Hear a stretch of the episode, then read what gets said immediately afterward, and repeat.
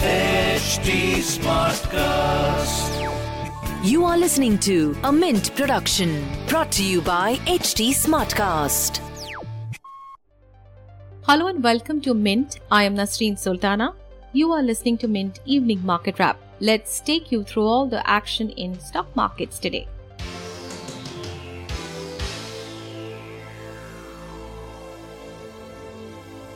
Markets recovered smartly from the midday sell off to close almost flat on Wednesday.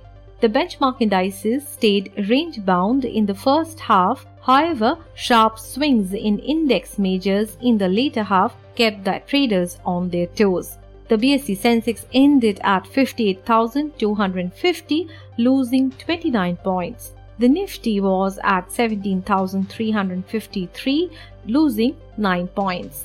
Among sectors, power and bank were gainers while IT and auto fell the most. Kotak Mahindra Bank, Titan, NTPC, Sun Pharma and Axis Bank were top gainers in the Sensex. Among losers were Nestle India, Maruti, Bajaj Finserv, Bajaj Auto and TCS.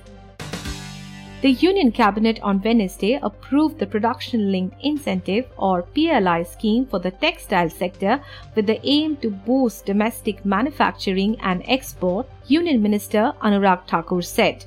Under the scheme, incentives worth Rs 10,683 crore will be provided over a period of 5 years the Indian government is considering allowing FIIs to buy up to a total of 20% in state owned LIC, a Reuters report said. The listing of LIC is said to be India's biggest ever initial public offering or IPO, with the government aiming to raise up to rupees 900 billion from its stake sale. At present, even though FIIs are allowed to uh, hold up to 74% of private insurance companies and up to 20% of state owned banks, they are not permitted to own shares in LIC.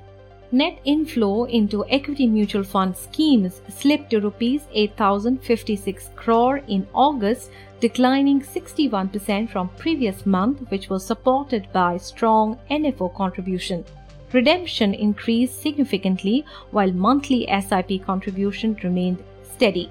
As markets hit record highs in the month of August, investors withdrew funds in the month, leading to higher redemptions according to experts. Moving on to global markets, shares in Asia Pacific were mixed on Wednesday. Hong Kong's broader Hang Seng Index closed 0.1% lower, Mainland Chinese stocks closed mildly lower, with the Shanghai Composite slipping fractionally. Elsewhere, South Korea's Kospi shed 0.8%, and in Japan, the Nikkei rose 0.9%. In other asset class news, oil prices were higher in the afternoon of Asian trading hours, with international benchmark Brent crude futures rising slightly to $71.72 per barrel. That's all for now. I'll be back with market updates tomorrow. Thanks for tuning in. This was a Mint production brought to you by HT Smartcast. HT Smartcast.